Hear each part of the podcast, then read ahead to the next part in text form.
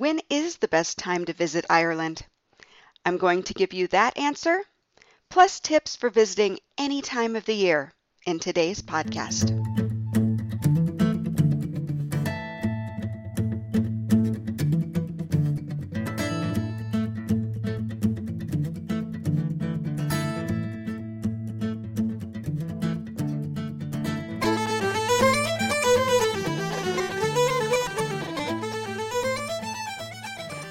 Everyone, and thank you so much for joining me again here on the Traveling in Ireland podcast. Today's episode is sponsored by Irish Car Rentals, where you will find an unbeatable quote on car rental for your Ireland vacation. Don't forget to use code IFV for Ireland Family Vacations in the promotion box to save an extra 10%. If you're in the beginning stages of planning your Ireland vacation, the first question you ask yourself is when should I go? And I am just going to tell you, I don't think that there is a bad time to visit Ireland.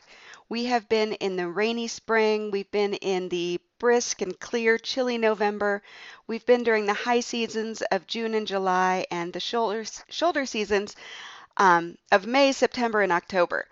And one of my very favorite trips to Ireland actually took place in January.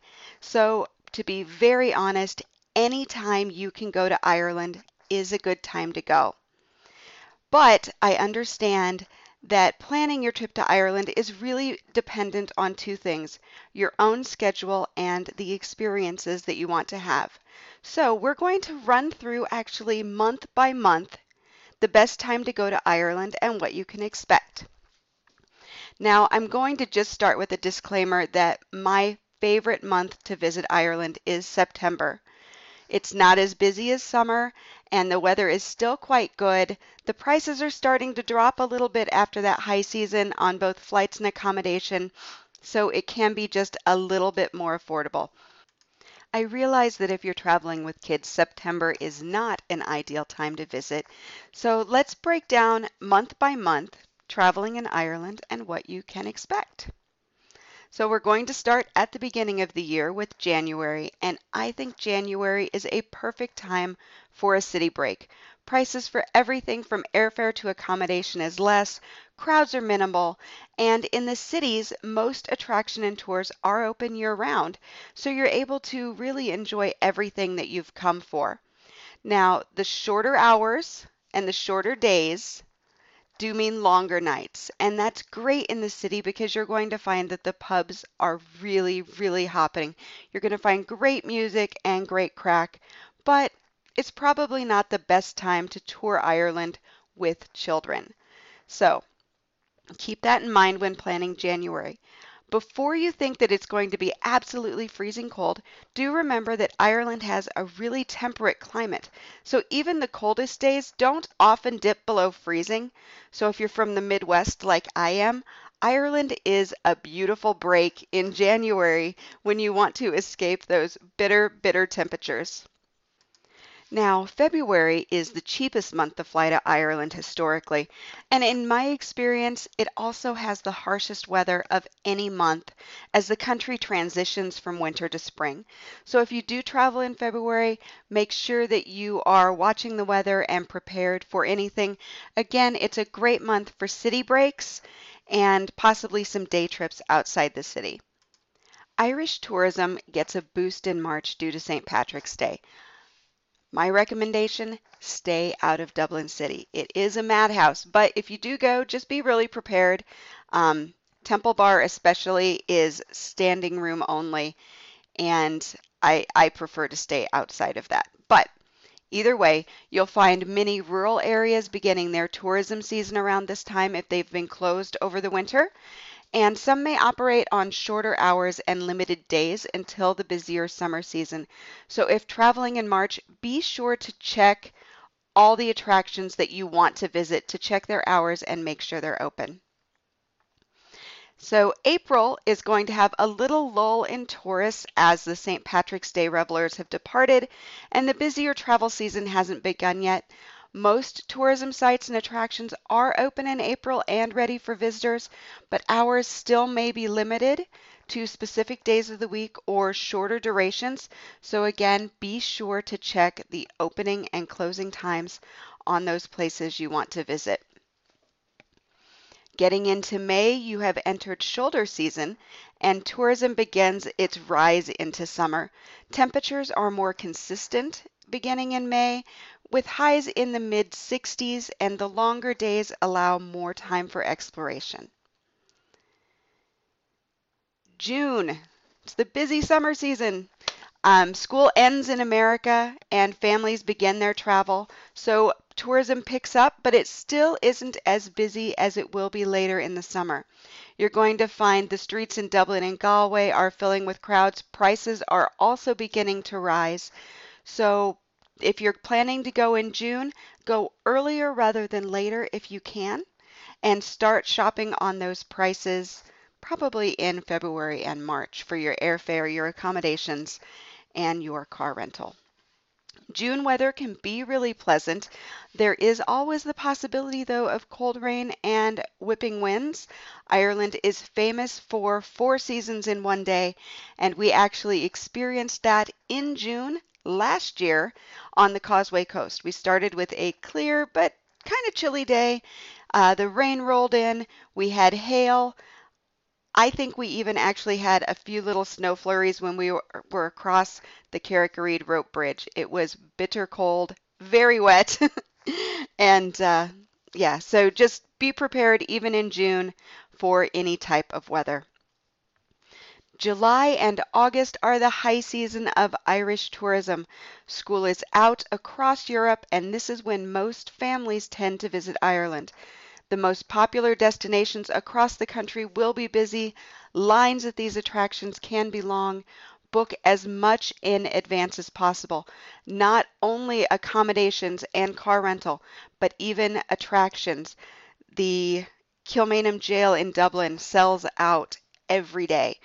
Um, the Book of Kells, the lines can be two and three hours long to get in if you haven't pre-booked. Carrick-a-Rede Rope Bridge, Newgrange, both of those have grown in popularity and you need to pre-book your tickets. So anything that will allow you to pre-book online, even the Cliffs of Moher, will allow you to pre-book online now for a specific time so they can manage tourism. Book as much online as you can, especially in the high season of July and August. Now remember that even though these are the nicest months on average in Ireland, the temperature doesn't usually get above 70 degrees. Ireland is very temperate. They don't have super high highs or super low lows. So again, pack accordingly. Don't forget a jacket. You might still want some mittens in the morning. So check my clothing list. It is in the show notes. Now, September. As I said about September, it is my favorite month to visit Ireland. The crowds have gone down a little bit, the days are still long, and I have always had great weather in September. All attractions are still open, and you're still going to be able enjoy, to enjoy the beautiful gardens and the bright flowers as the country kind of sets into fall.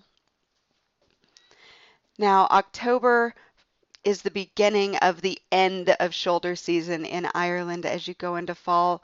The cooler days are still a terrific time to visit. They're getting a wee bit shorter. Temperatures are going to average, I don't know, around the mid 50s.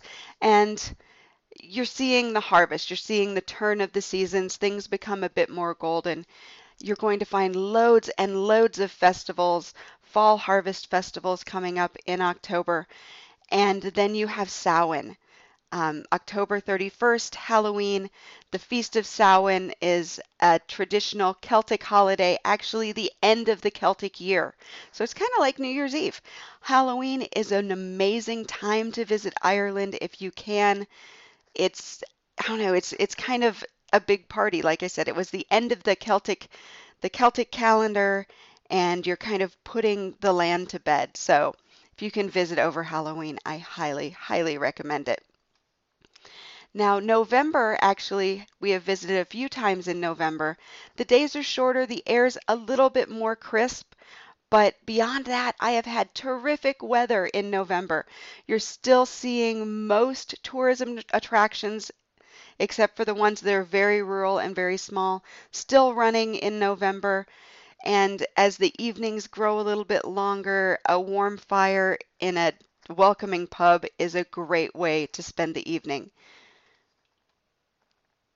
And then we're into December. In late November, Christmas markets begin to pop up. And so by the time you hit December, you're finding Christmas festivals and holiday markets around the country. City breaks are terrific in December. Shops and streets are decked out in twinkling lights. The windows are all lit up, and it's really just a fun time to be wandering and window shopping. Weather in December begins its chilly, wet slide into winter, so remember good warm layers, waterproof boots are a must, and good woolens. Pick those up when you get to Ireland, that great woolen hat and gloves. Remember that many attractions, small guest houses, and even restaurants will close during Christmas week. So if you do plan to visit over Christmas and into the new year, do your research and plan accordingly. Now, as far as flights go, you will see flights to Ireland rising again around the holiday season as expats head home to celebrate. So keep that in mind. If you plan to travel over the Christmas holidays, do book those early, August, September. Now, if you're looking area specific to visit Ireland, we are going to cover that just a little bit. Now, visiting Dublin or a city break, October, December, January, basically that winter, the winter time is a great time for a city break, especially Dublin. You're going to find fewer crowds along Grafton Street outside of the Christmas holiday. Um, in Temple Bar or filling the museums and the historic buildings. Most Dublin sites are open year round, so you shouldn't have any issues with seeing the attractions that you want to see. And again, the flights and accommodation costs are going to be lower, leaving you more money for fun and souvenirs. The pubs are really great crack, so January, winter, great time to visit Dublin.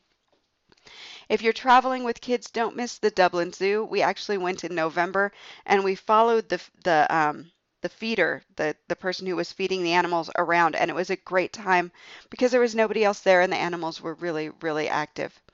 Now, if you're a fan of James Joyce, be sure to plan your time in Dublin to coincide with Bloomsday on June 16th, which is when devotees of Ulysses take to the streets to recreate character events from the book. And you will want a period costume. It's good crack. Now, if you're visiting the sunny south of Ireland, so anything kind of between that invisible line between Galway and Dublin, I would say you have a fall-like feel well into November. Um, the Gulf Stream helps keep that part of Ireland really temperate, and it's a great place to visit after the crowds have diminished because it is really, really popular. You'll find most tourism sites open year round. Some amenities, however, can close during the winter and fall. Um, the most popular destinations are in this area. So the Cliffs of Moher, the Rock of Cashel, Bunratty Castle, the Ring of Kerry, all of those do continue operating through that fall and into the early winter season. So that is a great time, in my opinion, to visit that sunny south. Now, if you're visiting the West and Central Ireland, Ireland, including the Aran Islands, or you're looking for a boat ride out um, beneath the cliffs of Moher, you need to time your visit as the boats are only open part of the year due to water conditions. So they don't carry tourists in rough weather. So late shoulder season or high season, late May through uh, September, late September, sometimes into early October, you're going to plan to visit that if you have any water activities planned for your trip. Outside of Galway, uh, visitors to the region tend toward outdoor activities like hiking and cycling and visiting the coast. So the shoulder seasons in through the middle, so May to October, great time to visit the West. Now, if you're looking for Northern Ireland and Donegal, They've become more popular and are increasing in popularity, of course, due to Game of Thrones and Titanic Belfast. So during the high season, there are there are a lot of tourists now. My personal recommendation for that area is the shoulder season months of May, June, September, and October. The weather is still going to be as nice as you'll find anywhere in Ireland, but because you're in the shoulder season, the crowds will be a bit less. That was a lot of information, wasn't it? When in doubt, go back to my very first statement of any time is a good time to visit Ireland. But of course, you can visit the show notes and run through all the information that I've just shared. Now, if you've figured out when you're going to Ireland, but you have no idea how to begin planning, I've got you covered. Ireland Family Vacation has free itineraries for your Ireland vacation. You will find great tips and they include car rental information, money saving tips, lodging recommendations, and so much more. The itineraries that are currently available are the Southwest Sampler, which is a week long itinerary perfect for your first trip to Ireland. It has some of Ireland's must see sites, including the Dingle Peninsula, the Ring of Kerry, the Rock of Cashel, Bunratty Castle and Folk Park, and the Cliffs of Moher. This itinerary does begin and end at Shannon Airport, but it can be changed to work with Dublin as well. The second itinerary available is called Seven Castles in Seven Days, and this also includes some of Ireland's most incredible sights and amazing castles. You're going to see Malahide Castle, Blarney Castle, King John's Castle, and Bunratty Castle and Folk Park, as well as recommended castle hotels and a private castle that you can rent. You're also going to discover other attractions to visit and handy tips to make the most of your time in Dublin. This itinerary is seven days, but it has options extending it from 10 days up to two weeks and as always includes the car rental information, money saving tips, and airport tips. This itinerary begins in Dublin and ends in Shannon, but can be switched to begin and end at either airport. There's also a two week Ireland road trip. This is more of an adventure itinerary and it's built with active travelers in mind. It's filled with activities, attractions, and lodging for all budgets. You are going to find some of Ireland's most well-known sites, including Glendalough, the Rock of Cashel, Blarney Castle, Ring of Kerry, and Cliffs of Moher, as well as sites that many tourists miss, like Kilkenny City, Cahir Castle, West Cork, and the beautiful Sheepshead Peninsula. And finally, we have the Ulster overview. This is Northern Ireland and Donegal, and the itinerary begins and ends in Dublin. This is a fast moving itinerary that goes through Ireland's northernmost counties, and it includes sites like Titanic Belfast, the Giant's Causeway, the Dark Hedges, and Slieve Cliffs. You're going to also learn about places that a lot of people miss, like St. George's Market, a guided tour of Derry, the Inishowen Peninsula, and the Fermanagh Lakelands. This itinerary on the way back to Dublin also takes you through historic County Meath. So it's a really, really great itinerary if you want a good taste of the North and the Republic, but you're not going south. So those are the four itineraries. You will find a link to those in the show notes. And as always, if you have any questions, please feel free to email me, Jody at IrelandFamilyVacations.com. If you've enjoyed today's podcast, please leave a five star review at Apple Podcasts, Stitcher, or your favorite podcast host. Your reviews help more people find this podcast. Thanks again so much for listening, and until next time, Slán